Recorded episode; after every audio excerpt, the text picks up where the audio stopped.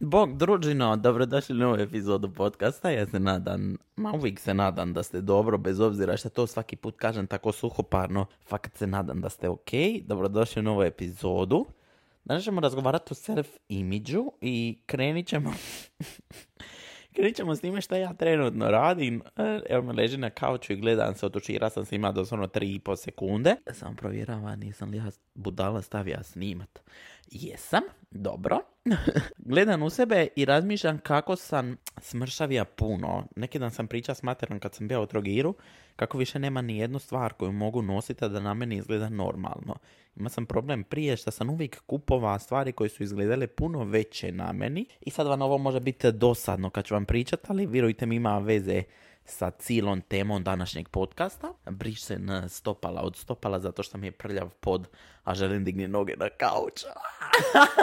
Nijedna roba mi više ne odgovara. Došli smo do te mjere da sam ja uvijek kupova stvari koje su bile M. Pa nekad je ta M malo stiska, a sad je M došao u fazu da ja ljudi, da ja počinjem plivat u M donjih hlačama. Znači, to je sad već malo, da izvinete, kriminalno, ali počinjem vidi sebi trbušne na stomaku što je bija nekakav cilj, tako da nema veze šta mi je M posta malo širok, uopće se neću zamarati. Kad sam krenio razmišljati e, kako nazad uopće self-image, ja bi to svrstao nekakvo kao kako ja to gledam na samog sebe. I nekad davno sam na storyima pita ekipu da mi pišu, pišu kako oni to vide mene. Odgovori su čak bili zanimljivi, podijelit ću ih s vama u ovom podcastu, ali ajde da vam ja ispričam kako to vidim samog sebe ja i koliko su mi neke stvari bitne ili nisu bitne u životu, pa možda izvučete neku poruku iz ovoga i vidite da vjerojatno niste jedini za neke stvari.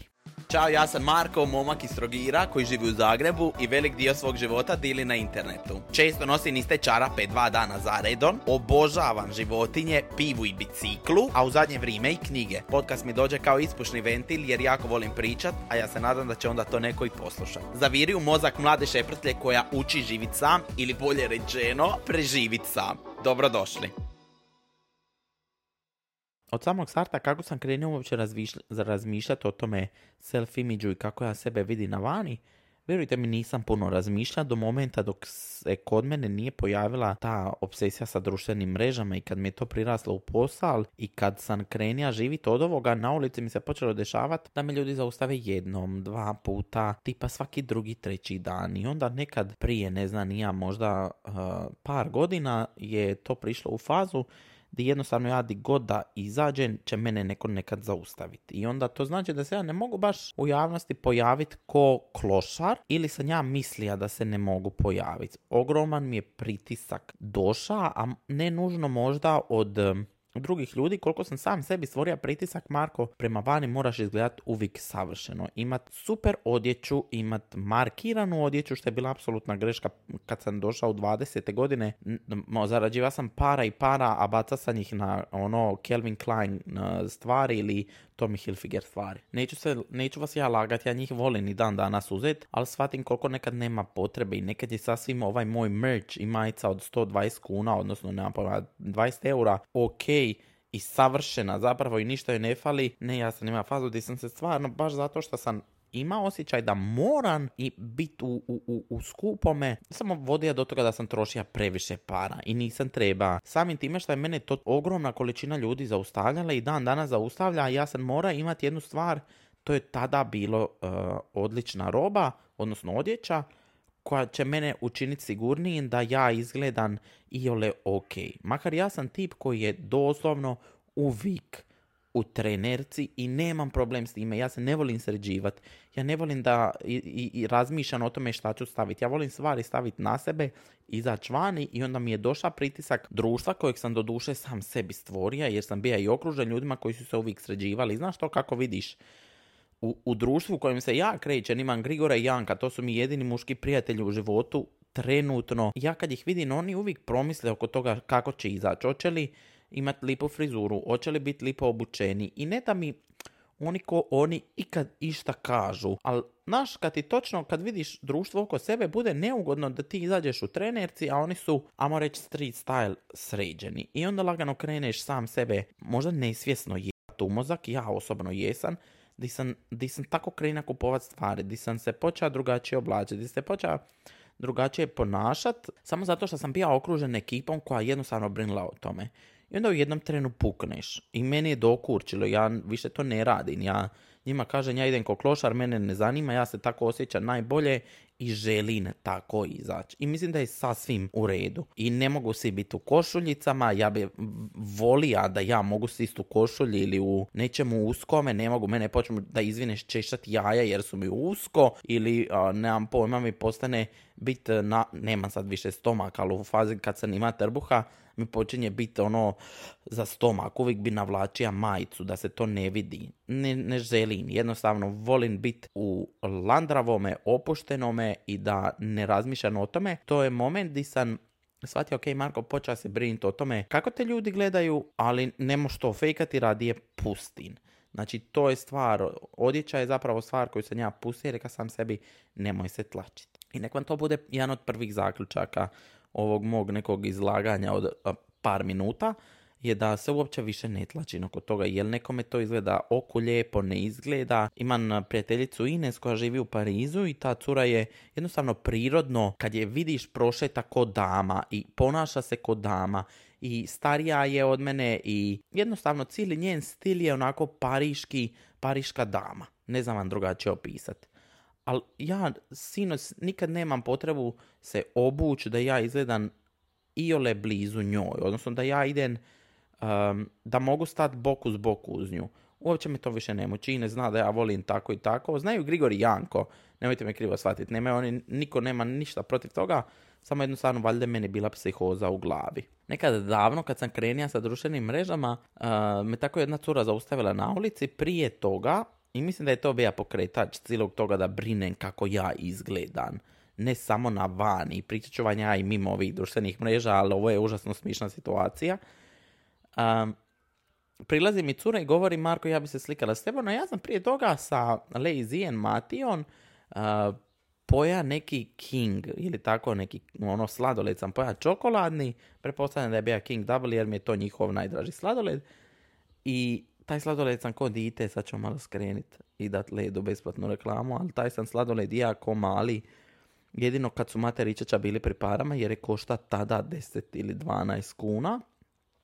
I bio je najbolji, bio je najveći i sad su ga smanjili i sad zapravo nije reklama, više nemojte ga kupovati jer su ga smanjili i ono, pun kufer je manji i nije to više isti sladoled. Uglavnom, pojeden ja sladoled sa Matijom i ka, Matiju, Matija, jel imaš šta oko usta? Matija meni kaže, Marko, nemaš ništa. Kao sve je u redu. Tad sam prestao vjerovati ljudima, dolazi meni ta cura, slika se sa mnom, slika se još par ljudi sa mnom. Nekakvih 45 minuta nakon, obično ljudi objave na story i stave me. I ja idem repostat sliku na svoj story, vidim se umackan u čokoladi ko malo dite da je krenilo jest sladoled Matija me laga i da se reka nema, gotovo je Marko, kreni brinit o sebi. Znači ne vjeruj nikome, nose ogledalo sa sebom, ne zamaraj se s time, jel ti neko reka točno ili nije, samo se pogledaj i kreni. Onda me mučilo da moram imati ravne zube. I ovo je prepostavlja nešto što čime se jako velika masa ljudi može poistovjetiti. I ta era kad dođeš u srednju školu svi nose aparatići, svi žele ravne zube.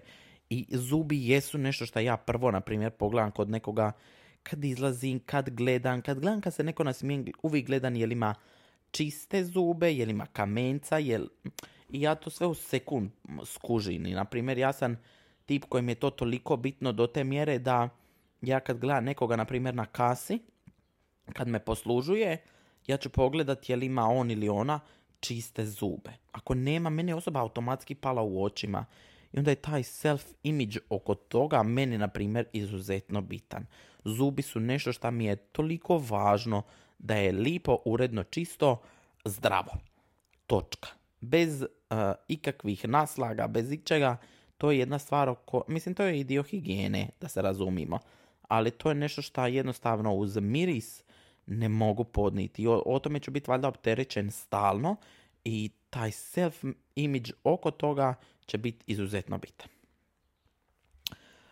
Onda, bila je jedna stvar e, koja me dugo, dugo mučila. I jedna stvar koju ja nisam zna kako se nosi s njom. I malo je dublji problem, ali uh, kako sam odrasta sa srčanom manom, kile su uvijek bile, amo reći, moj problem. Ja, meni radi srca nije zdravo da imam puno kila, ja ih ni ne želim imat, A s druge strane, mi nije zdravo da ja treniram do te mjere da se forsiram i da jednostavno a, vatan zrak na bilo kojem treningu. Užasno su me mučile kile, odnosno tako su mi na unutrašnjoj nekoj šemi stvarale problem da ja nisam ni pričao o tome nikada i nisam ni tija dok sad nisam došla do faze kad sam skinija te iste kile. Ono, ja bi uvijek kupova majice koje su široke. Ja bi uvijek kad bi si ja navlačio tu majicu da se to ne vidi, da ljudi ne bi mislili nešto i taj moment kako ja sebe vidim ispred ogledala, nikad se nisam htio pogledati u ogledalo.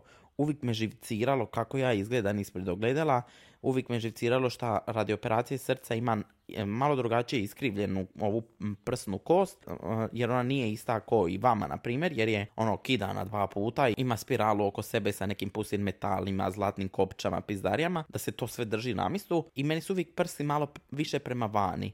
I onda kad sam usput dobija kila, to izgledalo kao da ja imam uh, ono muške siske. Pored toga svega, mene bi se uvijek sve vatalo na stomak. I tog sala je uvijek bilo samo isključivo na stomaku. Je, ja bi dobija u licu, ali uvijek bi noge ima ko čačkalice, ruke ko čačkalice i kako se to zove u društvu, ja sam doslovno bija skinny fat.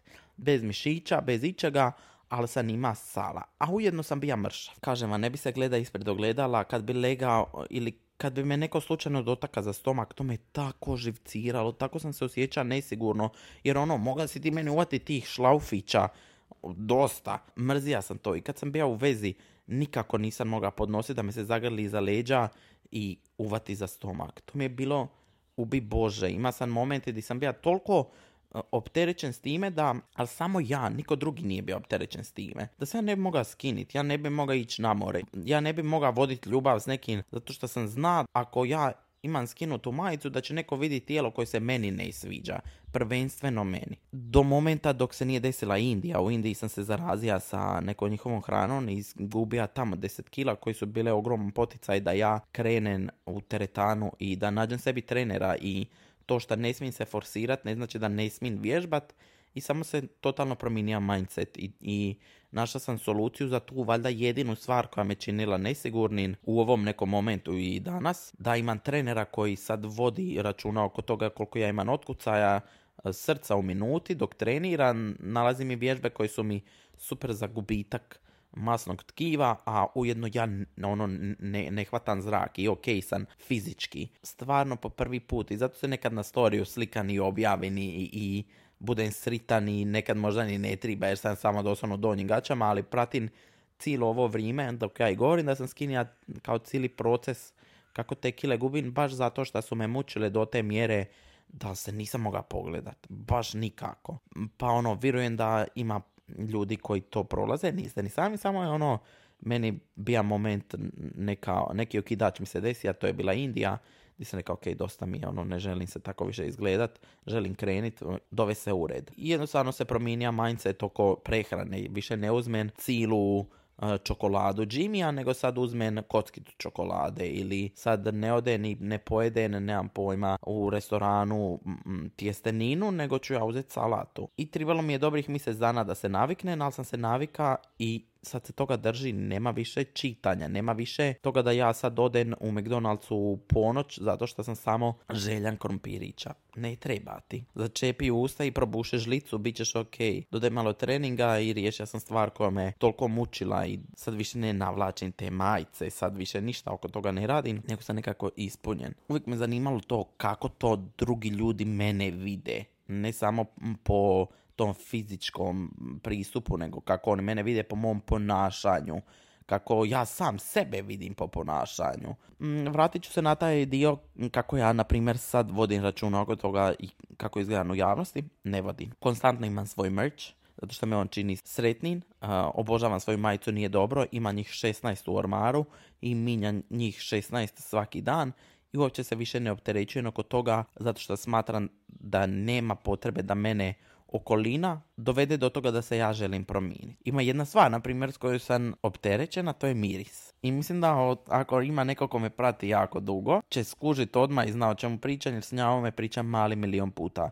Ja sam toliko opterećen da ja moram mirisat i da ja ne smijem zasmrditi u javnosti, nema šanse. Meni ako se desi, i to je opet samo stvar higijene, ja ne mogu podnit. Znači jednostavno staje cijela komunikacija ako neko iole zaudara iz bilo kojih dijelova tijela, ali lamo reći da neko nema miris. Meni je toliko važno da ja imam svoj parfem, da me ljudi prepoznaju preko njega. Kad prođeš pored mene se moraš okrenuti i reći Isuse šta je ovo na njemu. To je jedna stvar oko koje sam toliko opterećen da uopće nije briga. I sve ću novce dat, koliko god novaca treba ću dat na jednu tu stvar jer me ona čini sretnim. Roba je nešto što me ne čini sretnim.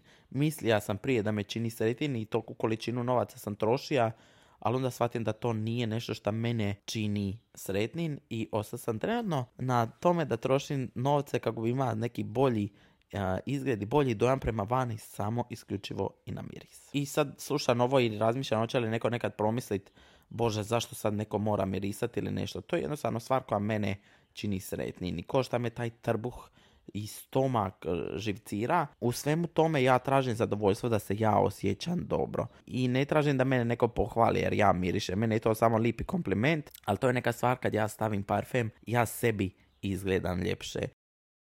Od malena su me učili da moram biti dobar i pristojan prema drugim ljudima. Bon ton. I volim voditi računa o tome. Ne radim to nikad sa premisli, aha, sad će neko promislit o tome, nego mi je više postalo toliko automatski da jako volim vidjeti na vani također druge ljude koji vode e, smisla o tome i da imaju neke manire. Pa neka to bude doslovno maniri od toga da uh, otvaram bilo kojoj ženskoj osobi vrata, da nekome pridržim vrata, da nekome kažem hvala ti 15.000 puta. Ja, na primjer, kad sidnem u kafić, jako volim naglasiti da mi je ono lipo i drago da me neko posluži i dat mu na važnosti na način da ja ne želim da se konobar osjeća glupo da nikomu ne odgovori zato što mu je dostavljeno piće. Ja ću reći 16 puta hvala, hvala, hvala, hvala, bez obzira što možda nužno ni ne trebam, ali onda s druge strane imaju situacije da ja uopće ne brinem o tim manirima i o tom self-imidžu. To je, na primjer, ispred ljudi koji se sa mnom druže pa sam već spomenuo kako se sad intenzivno družim s Jankon i Grigoron, da su oni ljudi ispred kojih ja mogu prdnit, podrignit i to je moment gdje ja jednostavno neću promisliti. E, šopam se sad, na primjer, sa proteinima i stvarno trbuh mi je nadut i tavan informacija nužno nije trebala u životu.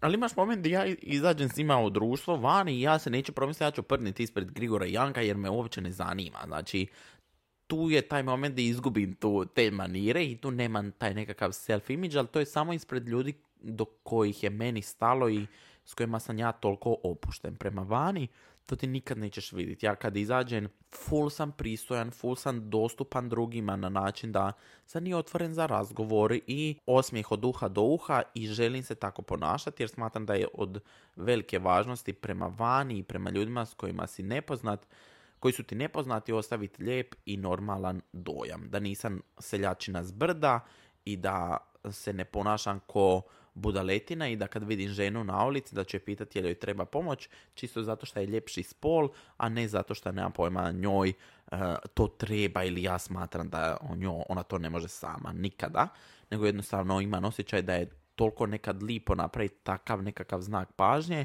vjerojatno nekome popraviš dan, a ujedno i sebi potvrdiš da to što si napravio je jako lipo i vidiš po reakciji ljudi kako oni govore. Ono što ne volim kod ljudi, jako je tanka linija, a to je linija koja se zove attention whore, ja ih tako zovem, odnosno ljudi koji toliko sikaju za nečijom tuđom pažnjom i traže tu tuđu pažnju i potvrdu, mene vam to izbaci iz takta i ja to ne volim ne volim privlačiti pažnju drugih ljudi na način da urlan, vrištin, budem glasan ili bilo šta takvo i smatram da je to toliko nepotrebno i da neko nekad zajebe i taj svoj self-image zapravo samo boosta svoj ego, a prema vani to izgleda heavy. Sad bi se osvrnija na vaše stvari. Uspješan, simpatičan, dovoljno ozbiljan, voli sebe i ne da na sebe. Apsolutno točno sve od ponuđenoga. Ne bi rekao još samo da sam ja zadovoljan s tim kako sam uspješan, ali nije da, da mi je loše u životu. Ima više sriće nego pameti. Ok. I to je istina. Imam osjećaj da se ne mijenjaš za kamere i da si privatno just as fun. Ne mijenjam se za kamere, ali sam uh, ja uživo, to je jedna stvar koja je sigurna, pa da taj možda razbijen stigmu oko toga. Nisam ja na vani uvijek ha, ha, hi, hi, hi, vrištanje, ko što se na primjer na 15 sekundi istorija i to možda možete primijetiti na ovim podcastima. Glas mi je puno mirniji i uživo je puno mirniji. Imam epizode gdje slušam glazbu i tu se uvijek deren i urlan i volim i to mi je jednostavno nekakav antistres, ali sam uživo isti što se tiče karaktera, ali je tiši, poprilično tiši. Ali daleko od toga, ja sam zauvijek ja imam da ću biti zebant i tako. Nekakav zaključak o self-imidžu i tome kako se vidite, nemojte biti previše opterećeni, stvarno je ok. Budite točno onakvi kakvi jeste, vodite računa št- oko higijene, please, znači vodite oko toga. Sasvim je ok ne imat, sad ću vam dati jedan glupi primjer. Znači, ne možemo self-image kojeg ja stavljam ispred sebe, ne, mogu, ne može imati isti pogled na svit i iste želje neko ko čuva koze uh, u, u nekom selu. Znači, apsolutno ništa protiv toga, ne, on, samo ne želim da neko skoči na to. I ne može imati isti self-image, na primjer, odvjetnik u koji živi u glavnom gradu, na primjer u Beču. Znači, njegova dva života su totalno drugačije i sasvim je ok da su obojca u svom nekom svitu. Ali vam ja, evo, iskreno predlažem da si nađete nešto što vas zadovoljava, ko što sam ja naša, da me zadovoljava, na primjer, miris. Hvala vam i nadam se da ste upoznali još jednu stranu mene, bolesnika opterećenog za miris. Čuvajte se, laku noć ili ugodan ostatak dana, zavisi kad me slušate. Ćao.